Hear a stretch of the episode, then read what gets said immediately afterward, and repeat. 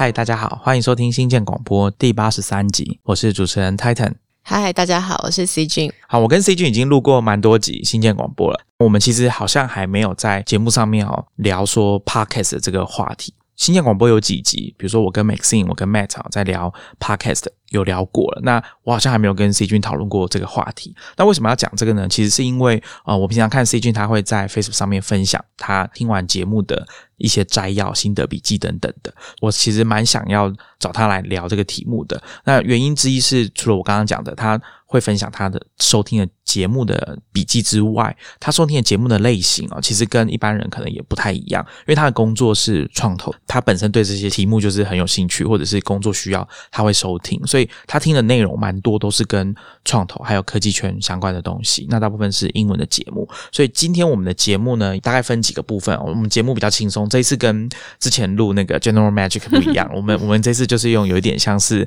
啊闲聊式的啦，然后有点像我猜采访他跟他聊天这样，跟大家聊一些 podcast 收听的话题。所以一开始我们可能就让 C 君跟大家分享一下，他平常身为一个创投或者是妈妈，好在什么样的状况下他会收听 podcast，他的习惯是什么？再来是我跟他聊了一下，发现他的习惯跟我在收听的习惯上面有一点不太一样，可以跟大家分享。那我们也会讨论一些 podcast 产业最近发生的事情，还有可能有一些趋势的东西，我们常常听到业界的人在讨论，所以也可以跟大家聊一下。那节目的最后就是今天的重点，我们会请 C 君跟大家分享一下他平常喜欢听的节目有哪些，还有这些 podcast 里面有哪几集是他想要特别推荐给我们的听众朋友的。今天应该是比较轻松啦，不用像之前 General Magic 一样，就怕讲错啊什么的。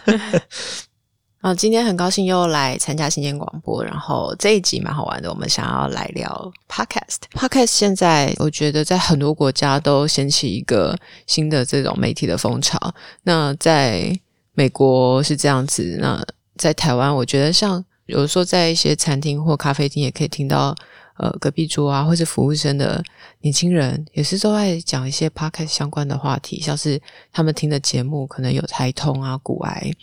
觉得蛮有趣的，像最近我在那个 Twitter 上面啊，看到有一个也是蛮有名的戏骨的科技名人，叫 JMJ，他的 Twitter handles JMJ Jeff Morris Jr.，他有一天就就写了一则推，叫“你要不要上我的 Podcast？” 是新的一句话取代。你要不要跟我喝一杯咖啡？科技圈人士聊天打招呼的方法，对，就是你要不要来上我的 podcast？像现在我跟 Titan 就还蛮常见面的，因为我们都这个要录 podcast，要录 podcast，然后我都会希望说录音之前要先讨论一下，对，所以我们现在聚开会的啦。对啊，那个 Titan 在制作这里每一个单集，他的那个前置作业都还蛮蛮长、蛮长、蛮严谨的，有蛮多道。前菜步骤，对啊，所以我觉得很好玩。那就后来那一则推后面那个 Jeff Morris 的推后面就有人在回应说，就有一些漫画图啊、梗图，就像什么啊，谢谢你来当我们今天新的一集的 Podcast 来宾啊。我们这集 Podcast 要来谈 Podcast 产业啊，那 Podcaster 都怎么做 Podcast 啊？怎么开始第一集 Podcast 啊？这些对啊，所以这一集好好玩。我们也是这样的状况。我们今天做 Podcast 节目来聊 Podcast。我记得好像有以前真的有 podcast 的节目，就是在介绍有哪些 podcast 可以听，这应该蛮合理的，就像介绍有什么音乐可以听的那种节目一样。对，那 C 君，请你先跟我们听众分享一下，你是大概从什么时候开始接触，或者开始比较常收听 podcast？因为我相信你应该蛮早就已经知道有这个东西，但是可能比较后来才比较固定有在收听，对不对？嗯，其实我觉得十几年前那时候就有认识一些在就是中国来的朋友，他们就是蛮有名的。播客就 Podcaster，那那时候我我其实都没有接触诶，就是了解说有这样子的传播方式。然后像其实像节目来宾朱小草，他应该是很早期就有在自己录一些 Podcast，对啊，所以那时候我我对这些其实都很陌生。那直到大概前几年，我看应该在大概在二零一七年底，那时候因为我自己想要多接触一点跟 Crypto 虚拟货币相关的。知识，然后还有一些像 SaaS 的服务，像我们之前提到的 Software as a Service 这种软体相关的服务，所以我就想要多了解一下这几个垂直领域。那我就就是找一些相关的文章啊，然后多看一些他们业界的人的 Twitter。后来发现都有几个 Podcast 的节目在谈，我就算是为了补充知识，我就听了这些 podcast。那很多当时一开始接触的这些 podcast，他们是访谈式的，或者是有的时候他们是参加一些演讲论坛，然后就把这些演讲论坛的现场的节目，把它改成做这种声音的 podcast，用这个媒体来呈现。那我开始听了这些内容以后，就觉得好像蛮多都很有启发，我从中就学到蛮多。因为以往看文章啊，可能都是比较简洁的知识嘛，资讯成被整理过。那在听了这些论坛或者访谈以后，常常大家会讲比较多自己内心的想法，然后再输出成就是听众能够听得懂的方式，这样。所以我觉得当时就有点像跳到。我都形容是我听 podcast 有点像是这样子开始掉进一个兔子洞，我就一个一个开始去找相关的内容，然后或者听到一个有趣的内容以后，就看他的那个来宾是谁，再去把那个来宾所有曾经被访问过的就都再找出来听。那段时间大概一七年、一八年开始就听蛮多，觉得当时蛮有兴趣的一些领域的内容啊。我补充一下，C 君刚刚讲的哦。第一个是刚刚 C 君讲说，他听到有趣的东西，他会再去找更多的节目，比如说这个人有没有上过其他的节目来听。建议大家可以去试试看一个工具叫 Listen Notes。那我们之前也有采访过这个网站的创办人，我们会把相关的节目连接放在 Show Notes，大家可以去看一下。这个网站我觉得蛮好用的，是因为 Listen Notes 它是一个很强的 Podcast 的搜寻网站，你可以根据来宾这个人他有上过的节目，把他上过的节目都找出来。所以，比如说我们在做节目的准备的时候，有时候会用到这个功能，就是我需要跟大家介绍某个人的时候，那我可能就会去找他的资料。比如说像之前我在介绍一个前端工程师在写一本关于键盘的书。的考古的这个书的时候，其实我不太认识他，所以我就上网去找 Podcast，看他有没有上过哪些节目去聊。因为他在西谷科技圈也算有一点名气，他是当初设计这个 Medium 网站界面的底线。比如说文字，我们不是都会有超连接嘛？英文的文字上面会有在超连接的时候会有一个底线。我们底线常做就是直接一行画过去，把它跟字叠在一起嘛。那他就用比较我认为是比较细致的方式去设计这个底线。只是说 Medium 对中文资源还是没有那么好。那像这种状况，我就会去找 podcast 来听，看他有没有上过哪些节目。因为其实这些人，他虽然在业界里面很有名，可是他可能就还没有厉害到说让所有的主流媒体都愿意去采访他，以文字或者是电视影像的形式。所以。通常这些人会比较常出现在像 podcast 的节目。那另外一个就是大家可以去找看，它上面有很多播放列表，可以用 RSS 的方式去订阅别人的播放列表。所以像新建广播有做一个我们推荐的 podcast 嘛，那每个礼拜我们在我们的科技创业周报里面都会有推荐的，除了新建广播以外的其他节目。那我们也有另外做一个播放列表，大家可以用你平常在收听 podcast 的那个 app，只要输入我们的 RSS feed 就可以。直接订阅，所以我觉得也是很方便。那上面 Listen Notes 上面其实还有很多统计数据，大家可以去看一下。你可以看说，比如说二零一九年或者二零二零年，现在快要到年底了嘛，有多少新的 Podcast 出现？有多少 Podcast 没有在更新？就是我们就说 Podcast 就死掉。那数字，我记得我上一次看，应该就是每一年可能有大概几十万档新的节目，但是也有大概。五万到十万档节目就没有再更新了，但是总体看来还是一样，新增的会多于减少的，所以整个趋势就像刚刚 C 君讲的说，现在其实不是只有台湾，就是 Podcast 正在兴起，其他国家已经。可能比我们早开始，但是到现在可能都还是一个成长的状态。那加上最近前一段时间，我跟 Matt 在六十几集的时候有跟大家聊嘛，就是 Spotify 在 Podcast 这个领域上面就是蛮有野心的，想要大展拳脚。那另外一个我想要补充的是，C 君刚刚有讲到说，他觉得在听这些人分享他们的知识的时候，尤其是在那种有一些论坛现场的论坛节目，他把它转成 Podcast。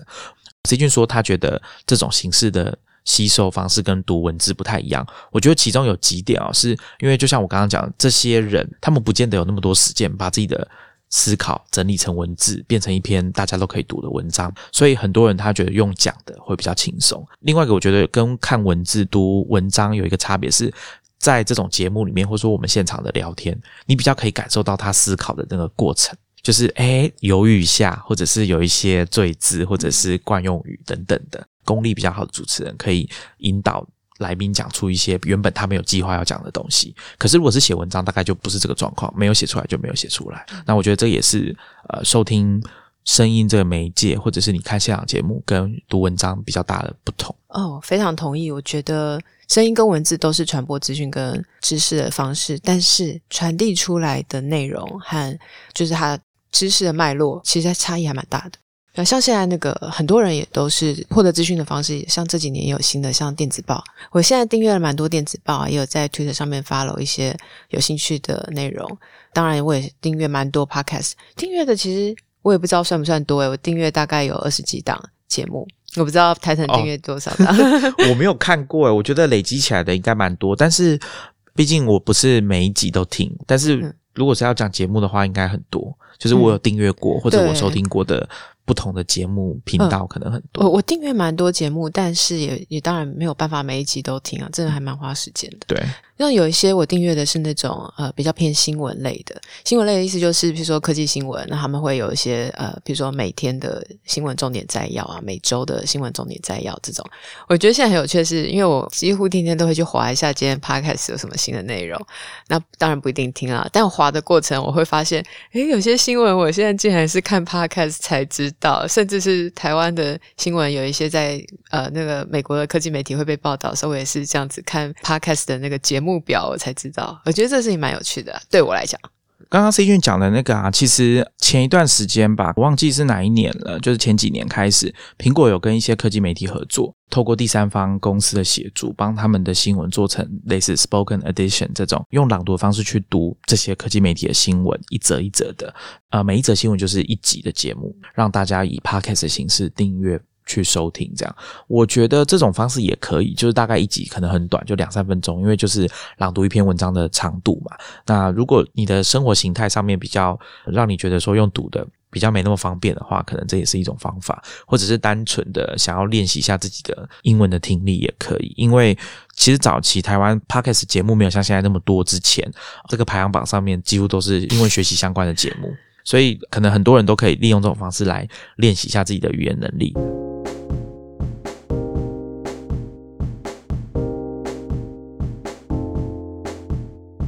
那 C 卷，你平常收听 Podcast 的情境是怎么样？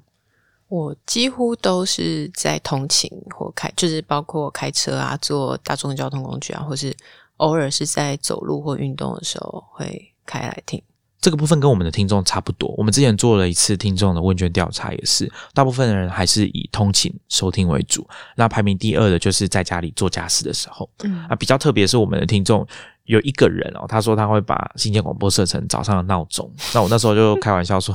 可能是因为我们的开场音乐哦，那种那个感觉比较像 真的可以把一个人叫醒嘛？我不知道。嗯，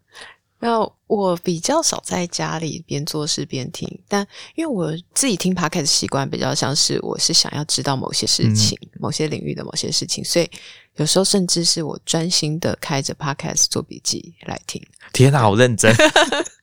各位听众，那 C 君，你通常用什么 App 收听 Podcast？我现在用那个 Google 的 Pixel Five 手机，然后我现在是用 Google Podcast。但是其实，在之前我用 iPhone 的时候，也是用 Google Podcast。嗯，我其实想要找一个更好用的 Podcast 播放器。很很多朋友有推荐像 iPhone 上面的 Overcast，对，但是我在 Android 上面目前好像没有特别喜欢的播放器。有些像 Sound On 的节目啊，那我也会直接用 Sound On 的 App 听。嗯哼，Overcast 根据我对这个它的开发者 Mark 华门的了解，他大概是不会做 Android 版啦，所以可能你要另外找。那我们之前在节目上好像有推荐过一两个 Android 上面可以收听 Podcast 的 App，比如说跨平台的 Pocket Cast，嗯，哦，一个红色的 icon，然后另外一个可能是 Podcast Addict。我那时候推荐的原因，好像是因为他们有支援章节功能。所以遇到一些比较长的节目，或者是制作单位有帮你设计章节，让你比较容易知道说，哎，这期节目内容每一段在讲什么。因为其实大家在发掘新的节目会遇到一个问题，就是我其实不太确定这集这个节目内容怎么样。可是如果我要认真的收听，可能我就必须要花比较多的时间。比如说像我们听音乐好了，听音乐可能你只要花前十秒。你大概就知道你会不会喜欢这首歌，或者要不要继续听下去。那顶多就是半分钟，大概就可以了吧。那可是如果是 podcast 的话，你没有办法，因为十秒大概都还在进场音乐，所以你可能要花比较长的时间。那如果这个节目没有提供比较多的资讯的话，我觉得可能对听众的进入门槛就会比较高一点。对，然后我大部分的时间还有是在车上听，譬如说用那个 Android Auto。呃，就是把它在车上播放。所以最近我才知道，不是每个 podcast player 都有这种调语速的功能。在手机上用的几个，其实基本上都应该，我们刚刚谈的几个应该都有在调语速。像如果我听中文的 app，我是蛮常会把语速调快到一点二到一点五倍之间。那如果说是听英文的，以前因为毕竟英文不是母语，我觉得有一阵子我必须要把它调慢到零点九、零点八，去为了去听清楚一些事情。那现在就我觉得听了一两年下来，逐渐就都可以跟上我喜欢的这几个节目的速度，所以现在听英文大概就可以。维持它正常速度，希望有一天我英文也可以把它加快到 中文的，应该可以啦。我觉得，如果你常听一个人的节目，同一个人主持人或者同一批主持人的话，可能长期下应该就可以。快一点，因为你应该也很习惯。那讲到播放速度这件事情，我觉得听众朋友可能会觉得说，新建广播讲话速度好像很慢。那没关系啊，你就去调这个速度，因为我们其实是希望说，我们讲话速度没有特别快，跟我相信跟其他很多节目比起来，我们讲话速度算慢的。那其实 App 上面都有这些调整语速的功能，所以你可以如果不习惯的话，你可以调快一点。而且大部分的 Podcast App 我看。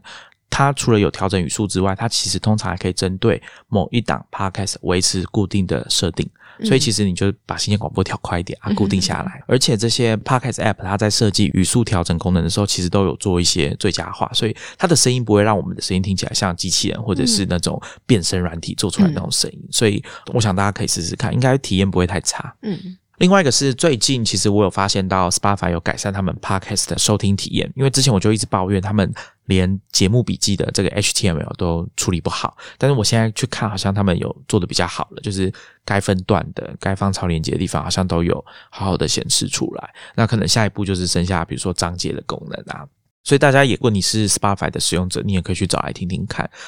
C 君，你刚刚有说你在听 Podcast 的时候，有时候你会想要做笔记，嗯，那你会觉得？你现在在用的这些 App 很不方便吗？或者是你在收听 Podcast 的时候做笔记这件事情会让你觉得不方便吗？嗯，会，就是像譬如说我在车子上听好了，那我很难说现在就暂停，然后我想说我等一下要回来查这第二十三分钟在讲什么，对，就要记得，哎，现在是二十三分钟，我回家去看一下这样。我觉得现在我们在消费这些声音的内容的时候，比较。比较麻烦的可能就是这个地方，因为它不像我们读电子书可以划线这样子。那我之前有跟大家分享过，我在听有声书的时候遇到的一个困扰，就是写笔记不是很容易。当我听到一段内容，听完之后，我才会觉得这一段我要记下来，所以这一段其实已经结束了，所以我必须要。Highlight 的时间点，我是要 highlight 一开始呢，还是我听完这一段话的时间？然后我要在 app 里面写笔记，就是用基本上就是用手机打字会比较快一点。我比较难想象，就是我要一边听 podcast 或者是一边听有声书，然后还要把我的笔电打开写笔记这样子。我觉得这个是比较目前我使用了一些有声书或者是 podcast app。有声书像 Audible 或者是 Audiobooks，他们的 App 都有可以做记录，就是像书签呐，加一个在时间点上面做注记这样子的功能。可是 Podcast App 大部分都没有。那之前我跟 C 君在聊天的时候，我们有讨论到说，最近有一集刚好科技创业周报有推荐，就是 Spotify 的产品长啊 Gustav 他去上 X 六 Z 的节目，有提到，那他们那一集就聊到说，呃，中国有一些 App，他们现在可以做到像。有点像我们在讲影音网站那种所谓的弹幕嘛，就是大家一起在看影片的时候，你看到哪一段，你觉得你有什么意见，就把它写上去，然后这些意见就会出现在画面上。那常常有一些状况，就是这些内容会把画面淹没。这样，我记得这个设计这个功能好像是从日本来的。那 Podcast 的部分，或者说声音这个领域，好像中国现在有一些 App 也会做这种设计。那其中一个之前我听他们讲，就是有一个叫小宇宙的 App，台湾的 App Store 好像也搜寻得到。那他就会把听众做的留言跟笔记，把它放到每一集节目的最下面，然后会有时间的戳记这样子。我自己觉得这个功能可能看状况，我自己没有很长时间使用，所以我不太确定这东西方不方便。那我那时候听 S 六 Z 的节目是大家在讨论的着眼点是说这样子。比较有互动，听众跟听众之间会有互动，那可能他们会觉得有助于这个节目的扩散，或者是增加这个年度这样子。国外的话，我之前有注意到有一个 podcast app 叫 Air A I R R，它的播放界面呢，除了我们熟悉的这个播放键，还有时间轴之外，播放键下面它有一个西式的引号的这个 icon。也就是说，你听到一半想要记下来这一段的时候，你就点一下那个 icon。点了之后呢，它就会立刻在时间轴上面做一个记录，并且自动截取前面四十五秒的时间，自动存起来。你之后可以回去编辑，或者是当下你就可以去修改截取的时间长度，以及你可以在下面再写一段自己的 comment。那这个音档的段落以及笔记呢，就叫 air quote。那你可以把 air quote 设计成公开，或者是它预设是私密的。那它存下来之后就变成你自己的东西。那如果设成公开之后呢，其他有下载这个节目的人。他都会看到你留下来的笔记，所以你在时间轴上面也会看到其他某几个时间点有其他的听众为这个节目做了笔记，所以有一点像是我们以前在讲 Kindle 的电子书，你一看到一下载一本新的电子书，你就会看到上面有一些虚线，好，就是其他的读者为这本书画的笔记，以及我们在用 Medium 的时候，大家也会看到有些文章上面有一些虚线，甚至还会标记出你 follow 的人，他有曾经在这篇文章的这一段划线。所以 Air 的 air code 有一点像这样子的功能，那我觉得这个蛮不错的，而且它的这个设计啊，它在界面设计上面或者说使用者体验上面有一个地方我觉得蛮巧妙的。假如你有在用 AirPods 或者是 AirPods Pro，呃，以我为例啊，我是用 AirPods，我可以把点击 AirPods 两下的这个功能在 iOS 上面的设定，把它改成播放上一首。那这个播放上一首的功能到了 Air 这个 App 里面，它就会对应成我刚刚讲的那个引号的。点击，也就是说，你点击你的 AirPods 两下，Air 就会在这个节目的时间点做记号，然后就是会发生我刚刚讲的自动截取前面四十五秒的时间，然后把这个时间记录下来，供你之后可以回去编辑你的笔记。那我觉得这个体验是很好的。你在听的时候，你就手机也不用拿出来，你就点两下。因为我前面有提到嘛，Audible 在做记录的时候不是那么方便。那其他的 Podcast App 像 Overcast 或者 Castro，其实都有这种截取音档分享的功能，可是它就没有这种让你写一段话，或者是在界面上面有这么好的设计。不仅说用 AirPods 就可以标记时间轴，或者是你可以在你的节目里面看到其他人、其他听众对这档节目的某一个段落的时候，他们扩起来的东西，或者是其他他们想要交流的意见。那我觉得这种就是看起来 Podcast App 开始有一些新形态的尝试。那不过当然，因为它需要截取音档做笔记，所以呃，我现在看起来 Air 这个 App 它需要听 Podcast 的时候都一定要把音档下载下来。那有哪一种 App 可能可以不用呢？大概就像 Spotify 这种以串流技术为主的公司，如果他们以后要在产品里面也加上这种 Quote 的功能，但却不用下载音档，这是有可能的。其实 Air 还有一个很酷的功能，我这边先卖一个关子，以后我们在节目里面会再跟大家讨论到它的 Air Quote 可以怎么运用。对啊，像如果说要知道节目里面谈到的一些资讯，我觉得现在还蛮依赖节目有没有提供更多的 Show Notes 的内容，更好一点的，有些制作单位啊，他会帮你做文字稿。然后就是 transcript，然后他的网站上面可能就把这这一集的所有的文字稿都写出来然后或者是我发现现在有一些节目，他会嗯提供 YouTube 的另外一个新的播放方式，就是他虽然原本是在录 podcast，但是他会把它转到 YouTube 上面。我觉得对我来讲，这其实有个好处，就是毕竟我现在听英文的这些节目比较多，那有时候我不太确定他在讲什么的时候，YouTube 它有通常都会有那个自动生出字幕的内容。我觉得还有些时候，制作单位也算蛮贴心的，就是譬如说，他今天其实是把一场现场的论坛转成 podcast 节目，但他会在呃前面主持人介绍今天这集内容的时候，他会先给观众一个提示，就是说今天我们等一下大家听到的第一个声音是 A，第二个声音是 B。第三个声音是 C，这样就可以知道说，等一下的声音出场顺序，这样你就可以比较有一个概念，说谁是谁。那今天听这个节目，你会在脑中会浮现一个对来宾的声音的认识。这样，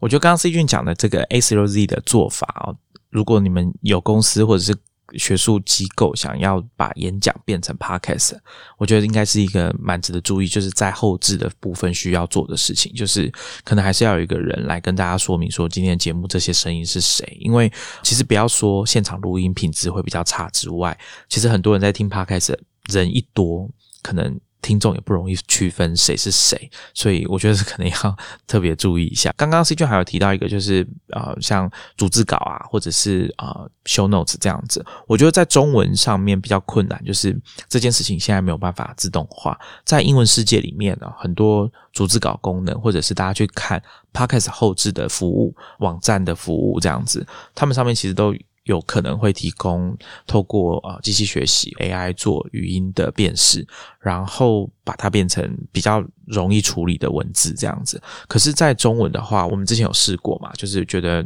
效果还没有那么好。我想这件事情应该在不久的将来会有一点改善，因为我想这个对很多科技公司，Google 啊，或是 Facebook，或者是 Spotify，他们这件事情对他们来说是有很强的诱因，让他们去做这件事，就是强化这方面的技术。所以，也许哪一天啊，我们在搜寻声音上面的内容，会技术上面会有比较长足的进步。因为其实这个就是最近 Google 他们有这么庞大的 YouTube 的资料库哦，他们绝对是会很想要了解那里面到底都是什么内容。所以，我想这方面的技术应该会持续的进步。以后有机会可以再跟大家聊相关的话题。那在同一集节目里面，他们当然也有聊到 Spotify 最近的一个新闻嘛。他们之前收购让 Podcaster 可以制作节目，然后上传个新创公司叫 Anchor。我相信台湾应该有蛮多 Podcaster 制作人也是用这个工具来制作你的节目。那他们最近的一个新闻就是说，他们只要你是用 Anchor 制作 Podcast 的人，都可以在节目里面直接加入 Spotify 的音乐，完整的音乐。也就是说，他们大概四千多万首。的音乐里面，你可以直接拿出来用在你的节目里面，然后不用去担心授权的问题。我很期待他们开放这件事情之后会产生的效应，因为我相信大家都蛮喜欢听音乐的。那有些人可能对某一种类型或者是某一个歌手的音乐很有研究，只是这不是他的主要的工作，但是他有很多相关的东西可以跟大家分享。所以我可以想象说，有一些人会开始制作这样子类型的节目，就是把他平常业余时间对音乐的研究。把它搬上去他的 podcast，而且他可以直接播放，就是讲完某一首歌、某一段音乐之后，他可以直接把音乐放出来给大家收听。所以我相信有一些在收听台湾通勤第一品牌的听众，可能会知道说他们的主持人两位主持人在节目后面都会推荐大家音乐嘛，可是他们都不会放给大家听啊，因为有这个授权的问题。所以如果是 Spotify 上面，可能你用 Anchor 制作的内容就不会有这个问题。那当然会有一些。其他衍生的问题，但是我想我在这边就先不谈。但是我觉得这个这个会让我联想到之前我跟 C 君在做节目的时候，也有跟大家提过一家公司叫 Genius，好，他们就是专门做歌词，嗯，应该说那一集，对我们有介绍 Genius 这个网站啊，那他们就是在做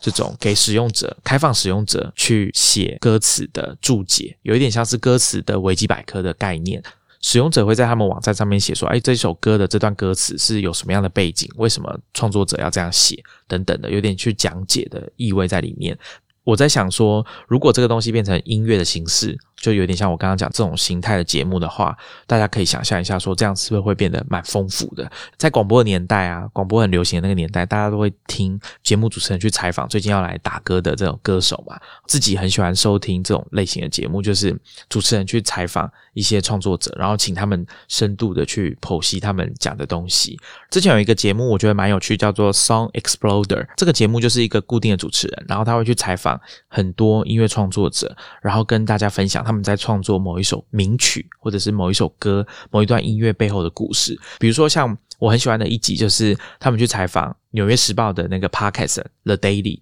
的配乐开场音乐。其实那一段音乐很特别，是因为制作人当初《纽约时报》的制作人，他们跟节目的制作人跟。呃，去找他们的总监，因为《纽约时报》有一个声音的总监，就是只要是这个网站上面所有的声音都要给他管的，大概是这个意思吧。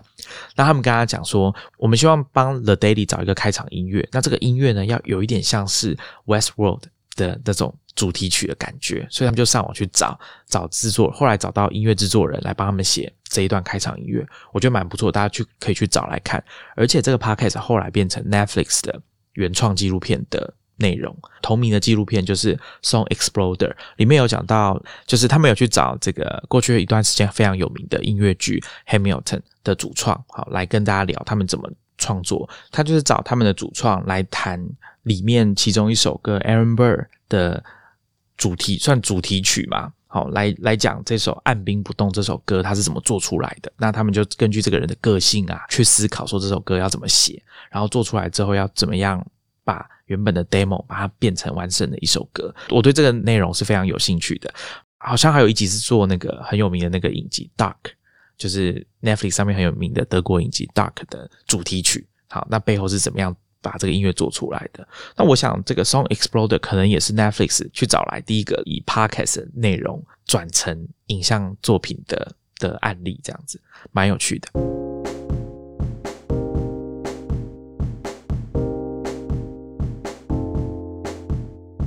接下来我就请 C 君来跟大家推荐他平常听的节目，然后还有这个节目的特别呃，觉得听众可以先去找来听听看的单集会是哪些？嗯，我自己喜欢听的都比较偏科技性创，可能像创业、投资相关的。那如果对这样子的节目类型有兴趣的，可以听听看我接下来的介绍。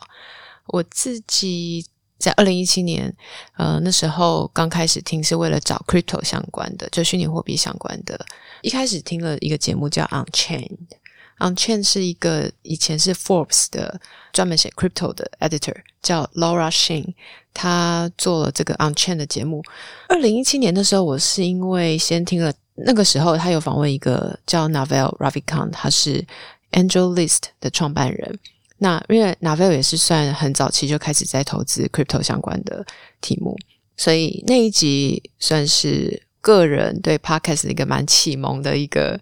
的一个节目啦。二零一七年有一点算是 crypto 的一个高峰，但我那时候才想要去了解，其实已经有点晚了，所以我就在当时听了蛮多 on chain 的节目，然后就一直往前去找一些他们以前访问过的。就是虚拟货币啊，或是区块链相关的人，然后去了解一下他曾经就是建立一个产品或服务的时候，他们背后的想法。这样这一集我应该也会放在 show notes，因为我觉得那一集算是我当时对就是区块链相关的事情，算是一个蛮经典的认识。那平常我最爱的一个节目叫做 Acquired FM，Acquired 就是呃收购的那个 Acquired，Acquired 是两个。也算是在新创跟创投相关领域的主持人的节目。Acquire 它比较是属于从一个新创公司。初期建立到它最后成功被收购啊，或者是上市的这个过程，然后做一个比较详细的剖析，然后最后每一集几乎都还会在用现在的角度来看当时他们做的每一个，比如说产品建立的过程啊，或者是商业决定，给一个评分，然后从现在的角度再去看当初他们上市或者是。被收购是不是一个好的交易？这样，因为他每一集节目其实也都越做越长，因为它的内容越来越丰富，所以从早期可能一集在一小时以内，现在有的时候一集可能已经超过两个小时。这个节目算是我现在最喜欢听的一个节目啊！有的时候我甚至会反复听几次，因为我觉得他们说故事的能力也非常精彩，尤其是里面其中一位主持人，他声音非常有磁性，所以我觉得还蛮吸引人的。是 David 嘛？David 对 David Russell。所以当一开始 Titan 邀请我要来加入新建广播的，就是当来宾的时候，我觉得我就很希望说我能够有这么好的像我 Quiet FM 这样这么好的说故事的方式，能够把一些科技公司从呃创办人的背景啊，到他们每一段时间可能经历的做决定啊，或者是一些挣扎这些故事，能够。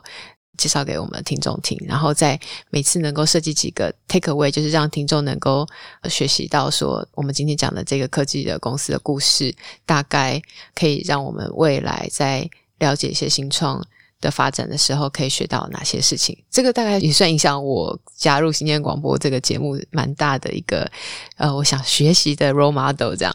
那我想推荐几个快尔的。节目，如果你上 Acquire FM 的网页，它有一个 Best Acquisition of All Time。这集它是他们选出了，就是科技史上的十个觉得很大的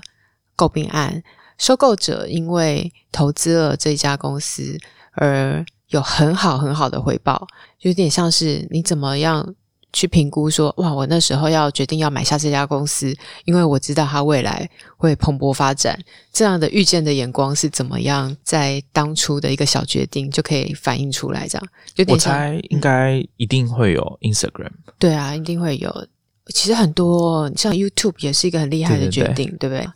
那我们在这里卖个关子啊，这一集我觉得还蛮好听的。这集就是不跟大家讲说这个前十名是谁。那我也推荐大家可以听听看，他们有几个访问创投或是做创投的特辑，像有做过 Sequoia 红杉创投的故事，怎么影响我们这其实算是几十年来，从不管是半导体啊，或者是到后来软体产业，对整个科技发展的影响，跟他们当时创办人的一些投资的理念，我觉得很值得参考。那还有另外一个 Benchmark 创投，那他有做过几次的 Benchmark 的访问。Acquire FM 这个节目，它有一个付费版叫 LP Show。我们之前在那个阿西英文里面有介绍过 LP Limited Partner，就是有限合伙人，他们是投资创投基金的投资人，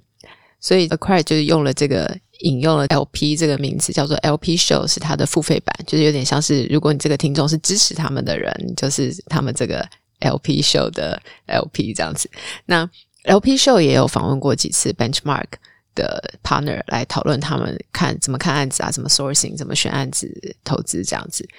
这也蛮推荐的。还有一个有趣的事情是，我看 Acquire 他在去年做了还蛮多集，就是其实是以美国人的角度去看一些中国的科技公司。他曾经谈过的中国科技公司有像小米啊、华为、阿里巴巴、Tencent。抖音，所以他也是用一个很美国人去收集资料的角度，从把这些中国公司在很早期创办人的背景，一直到他们后来公开上市，或是被收购，或是到现在怎么样成长成一个巨人的这个路径，做一个很有脉络的介绍。那我觉得可以听听看中文以外的人他们怎么去看这些科技公司。我也有蛮推荐一些像近几年的 IPO 的公司。快也有做一些特辑，像是去年前年上市的，像 Lyft 啊、Pinterest、Uber、Zoom 这些都有在节目上被介绍过。我现在还真的蛮推荐，大家可以去听听看这个节目。最近这一集，他们访问了一个很有名的 Podcast 节目，叫做 Invest Like the Best 的主持人 Patrick O'Shaughnessy。Patrick O'Shaughnessy 他是一个基金管理人。他也在他的这个很有名的这个节目《Invest Like the Best》reverse interview 了 Acquired 这两个主持人，我觉得还蛮推荐说大家可以听听看这两个节目他们彼此访问分享的一些呃，就是对 Podcast 内容，还有对新创、对科技圈的投资的趋势他们的看法。这样，刚刚 C 君讲的《Invest Like Best》，我们之前在科技创业周报里面有推荐大家几，就是他采访 Stripe 的共同创办人 John Collison。另外一个比较少出现在媒体前面的 Collison 啊，通常都是哥哥啊，这次是采访弟弟。两个人在节目里面有谈到说，像 Stripe 他们内部的企业文化，他们是一个据说是很喜欢写文件的团队，大家都喜欢用写文件的方式去沟通。主持人 Patrick 也会问 John Collison 说，他自己个人投资的心法是什么？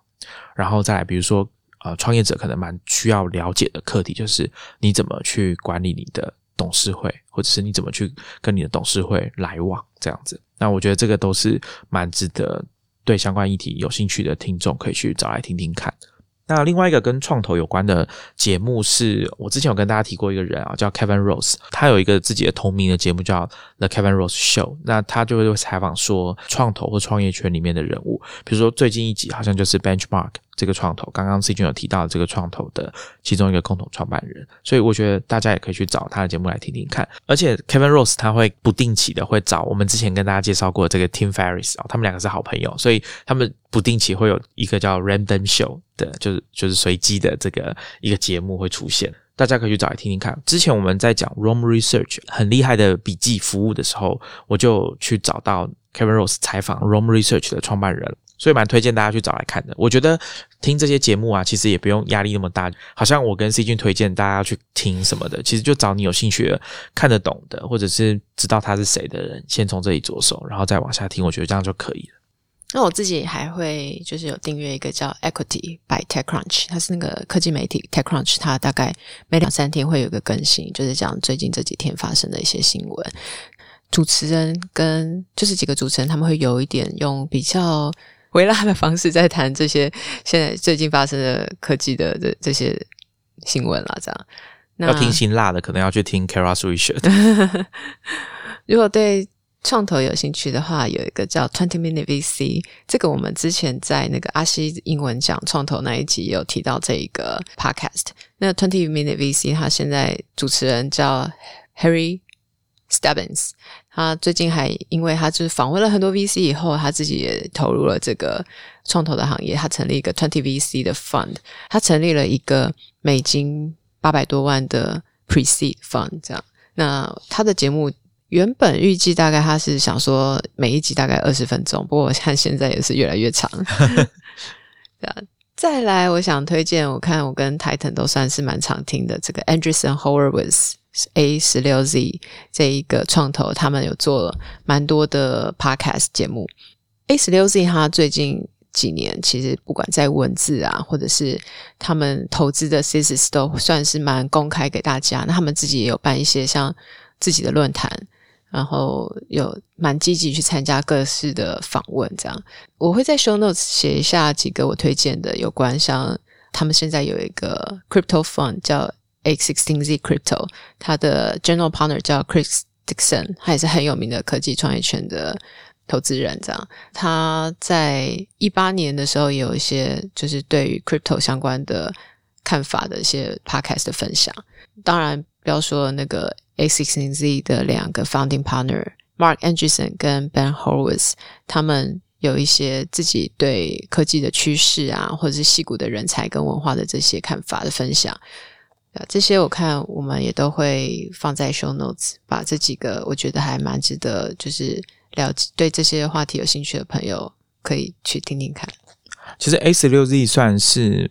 啊 VC，就是创投产业做 podcast 的算先驱嘛，他们已经很早开始就在做 podcast 这个东西，然后尽可能把他们以前的一些公开的录音。内容也把它转成 podcast 放上来，所以大家可能在听的时候会觉得可能音质没有那么好。那他们还有另外两档节目，我觉得他们一个创投做到三档节目真的算非常的多。他们有另外两档节目叫 Sixteen Minutes 啊，就是主要在讲新闻的东西。那另外一个是最近新推出的节目叫 Bio Its World 啊，就是他们认为生技啊，生物科技啊正在吃掉全世界。这个就是有点套用他们之前其中一个共同创办人 Mark Anderson 的那句很有名的 Software。是 eating the world，然后就是软体在吃掉全世界这种语法，在讲他们对于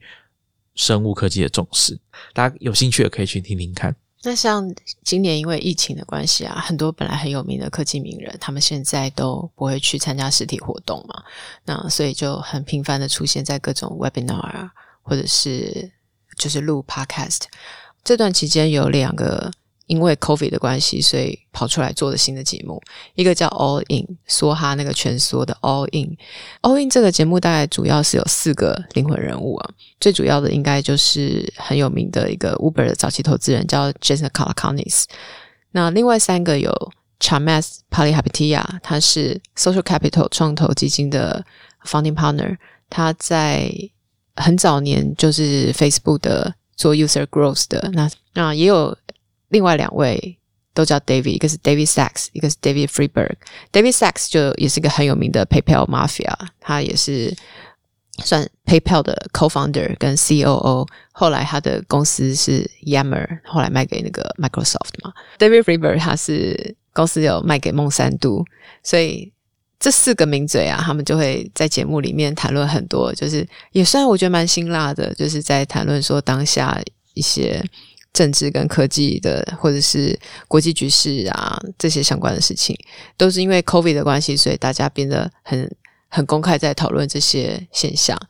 呃，像我曾经自己在听的时候，我就觉得这些在谈论怎么这些话题还蛮好玩的。如果大家有兴趣，也看看我们的 show notes。像其中有一集，他们就是在讲说美国禁了华为的晶片这些事情。在疫情发生后，也有一个很有名的投资圈的叫。Howard Linson，他是 StockTwits 的创办人。StockTwits 是一个很有名的社群看股票的这种服务嘛。Howard Linson 呢，他就也做了一个 Panic with Friends，就是在疫情之后，你可能会 有朋友陪你一起恐慌，所以他就做了这个 Podcast，还访问很多他的好朋友啊，也都很多是投资圈的名人。那最近几集我觉得也都蛮好听的，又有这个 Patrick O'Shaughnessy，就是之前我们讲的那个 Invest Like the Best 的主持人。然后最近也有访问像 Kyle Samani，他是 Multicoin Capital 是一个很有名的 Crypto Fund 的基金投资人，或者是他，我觉得这我觉得蛮多集都还蛮值得一听啦，就是听听看在这段疫情期间这些呃很有名的投资人，他们都怎么看接下来的发展，不管是科技啊、政治啊，或者是各个产业的趋势，这样。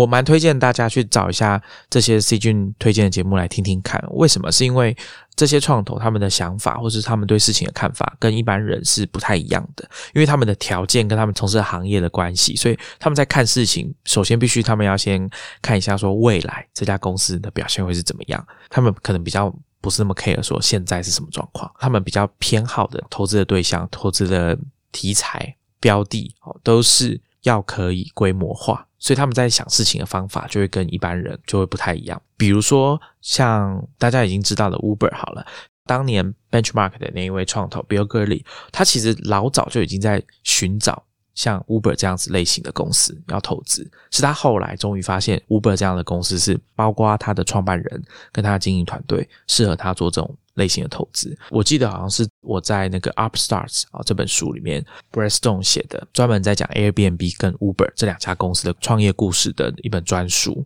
上面看到的。我想听众可能稍微。多研究一下，可能就会发现说，这些创投们很在意的是速度，他们对速度的这个痴迷，或者是他们很强调说，这些事情一定要可以尽快的赶快规模化完成成长，然后看到他们投资的结果，所以他们非常的在意速度这件事情，会觉得说，好像你没有办法在短时间内做到这些事情的话，那可能就没有，等于是你没有办法借重数位科技的协助去帮你完成规模化。我觉得他们在思考这些事情的角度，或者说看事情的方法，很值得我们去研究、去了解一下，应该是蛮有趣的。我觉得这个是蛮有趣的。哎，这样子讲到这里，我也想推荐一个，其实我也有在追踪的一个 podcast，叫做 Pessimist Archive。它是一个主题，在讲说，我们常常都会看一些新发生的事情，然后就会先去抗拒这个新科技啊，或者是新服务。就像早年刚有录音装置发生的时候，其实当时做很多现场音乐演奏的作曲者啊，或者是音乐人，他们是非常反对的，认为说听这种 recorded music 是不敬的，或者是说是伤害乐师的。当时美国一些作曲家。其实是非常反对接受新科技的。那怎么会演变到现在？我们听的其实大部分的接收到的音乐是 recorded music，而不是现场音乐。这其实中间经过了非常多年。这个 podcast 有用非常多集在阐述说，每次有一个新的科技或是新的技术出现的时候，当时的人们是做怎么去反对接受这个新的事物，或者是。老人们总是会觉得年轻人喜欢的东西是不好的，有点像说 我们的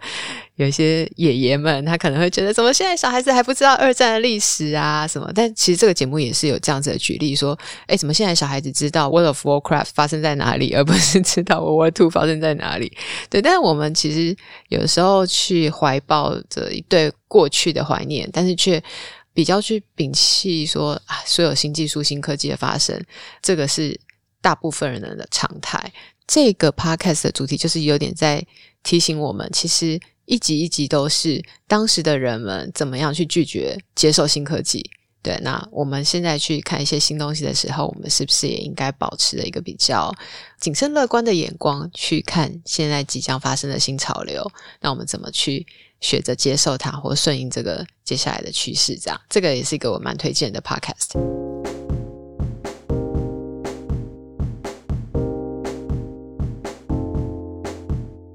那 C 卷，你这样子算比较密集的收听 Podcast，从二零一七年开始到现在有三年多，你有什么特别的心得吗？我觉得我还蛮在意，说是每个单集它的内容和来宾是谁，那我会挑单集来听，不见得说是我有订阅某个节目就把它所有的节目都听过一遍。那我觉得还有一个事情，可能听众会觉得很有趣，就是我觉得一个节目的开场音乐对我蛮重要的。像有的时候，我一个就譬如说，像之前前阵子说那个 On Chain，我听了非常多集，我觉得我连做梦都会出现那个音乐，是不是有点夸张？对，所以像有的时候我听 Podcast 啊，它不是那个，我其实不见得知道自己现在有没有在调语速，但是当那个音乐的速度变的时候，就哦。我原来有调过这一集的速度，我觉得还蛮好玩的。那我觉得 podcast 我自己是蛮喜欢这样新的媒介，让我说就是有在某些时候我就可以持续去接近这些我喜欢的知识或者资讯。这样，那透过跟 Titan 录 Podcast 这十几集来当来宾，其实我觉得也很有趣，因为在这个过程啊，我因为想要做好我们的节目嘛，所以我也多读了很多东西。那以前读东西、听东西，我可能没有说就是听了就过去了，但这段时间我就会去消化一下，然后看怎么样能够把这些故事啊，或是我的想法，能够做成一个比较好的产出。这个也是我觉得在这段时间自己的收获。C 君之前在收集资料的时候，真的是量非常的大。我们之前在看他做。比如说像 Twitter 或者 General Magic 哦，那个笔记的真的很长，因为我们两个在看那个文件的时候，我都看得到他写的东西嘛，内容真的非常的多，可以想见说他投入的这个心心力真的蛮多，所以。真的要感谢 C 君花那么多时间准备，因为其实做做这是很花时间的。如果认真要做，所以相信刚刚 C 君讲的那些节目，像比如说 Acquire 好了，那我相信他们在制作，不管是不是主持人本人，还是他们有助理等等的，应该都是要花很多时间去准备的。像我以前也没有什么在看原文书的经验，可是为了做这个节目，真的也翻了好几本这种没有因为没有中文版嘛，所以我们为了看那些。书就是了解这个故事，所以就是也去翻了蛮多原文书。这个我觉得这是我自己也收获很多啦。那 Titan，你觉得这段时间你制作 Podcast 啊，听 Podcast，你你听的时间应该比我更早开始吧？哦，我从零九年开始听，哇，应该是零九年还是零零八？就是我有第一台 iPad 之后就开始听这样子。哇，对，前辈。没有啦，就大家可以去听听看，应该是我在第三集嘛，有跟 Maxine 有有跟大家聊过，对，当初怎么开始听这样子。那我自己做节目，我我的想法就是啊，真的很难，就是没有那么简单。要把节目做好啊，或者是让听众们都满意，我觉得是很困难的。我很怕自己讲错东西，所以大家有时候会在秀动子看到说哦，泰臣又在节目上讲错什么，我尽可能的去更正啊。就如果我后来发现，在后置的时候有发现我讲错的地方，我会把它写出来。呃，如果听众有听到哪些地方我讲错啊，怪怪的，也欢迎写信来跟我们讲。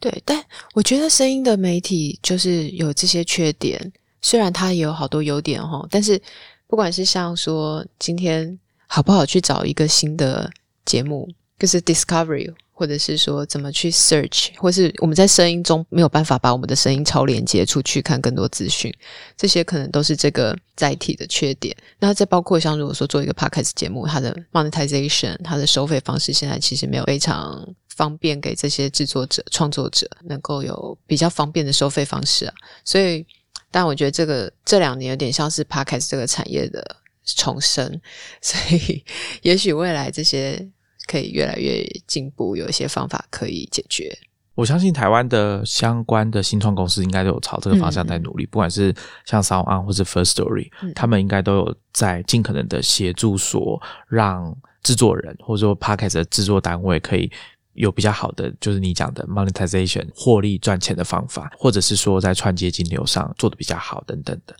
像 First Story，他们前一段时间啊有被 KKBox 投资，我看他们的新闻稿有提到说，他们之后也会做一个版权音乐库的东西，那就有点像刚刚我讲的 Spotify 可以提供他们的版权音乐给用 Anchor 制作 Podcast 的使用者，来把音乐放到他们的节目里面，而且可以节省掉授权。这一部分跟法律相关的步骤，这样子，所以我想这可能会刺激一下我们的创作者，可以有更多不同类型的内容。我 echo 一下刚刚 C 君讲说有很多不同的节目类型跟主题，我觉得这件事情是非常棒的。我那时候呃，我觉得一开始听 podcast 觉得很神奇的地方就是什么样类型的节目都有，做什么主题的都有。我以前在做新建广播的时候，也有跟大家提过这件事情，像我当时可能就讲说啊。居然有在做 WiFi，专门讲 WiFi，专门讲连线技术的 Podcast，就是几个工程师在讲。那像在台湾讲芳疗的节目，可能就有三个。那最近大家去看排行榜，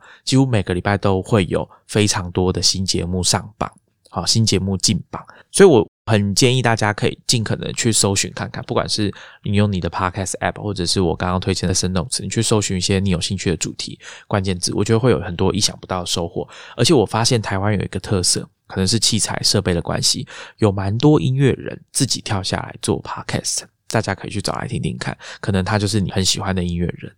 那我想，呃，好的节目内容还是需要听众实际上的支持啊。除了收听之外，可能还需要更多的投入。比如说，像最近大家应该也比较感受得到，说有一些广告商会开始在 Podcast 上面下广告，而且这些热门的节目上面还蛮长，你可以听到各式各样不同的厂商来投放广告的。那我觉得这一段时间应该都算是一种测试，这些广告商应该还在评估这些广告的成效。我觉得听众如果对科技圈的发展啊，这个相关的议题有兴趣的，也可以好好的观察一下 Podcast 在商业化的方面，呃，因为它的广告的收入的比例啊，其实这个市场规模还非常的小，就算以全球的角度来看，都还是非常的小，所以换句话说，它可能有蛮大的成长空间，所以大家也可以观察一下。那谈到声音，就是 Podcast 也算声音的趋势的话。前一段时间，C 君有推荐我一篇文章，就是叫《Audio's Opportunity and Who Will Capture It》。它是一个创投啊，叫 Matthew Ball 写的。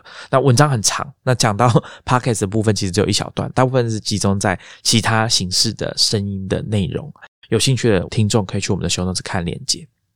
好，那我们今天很高兴 C 君来跟大家分享他推荐的这些 podcast 的节目内容。我觉得就还是一样那句话，我们会把资料放在 show notes，大家赶快去找来听听看吧。有非常多的内容等着你去收听，等着你去发掘。那我们下一集见喽，拜拜，拜拜。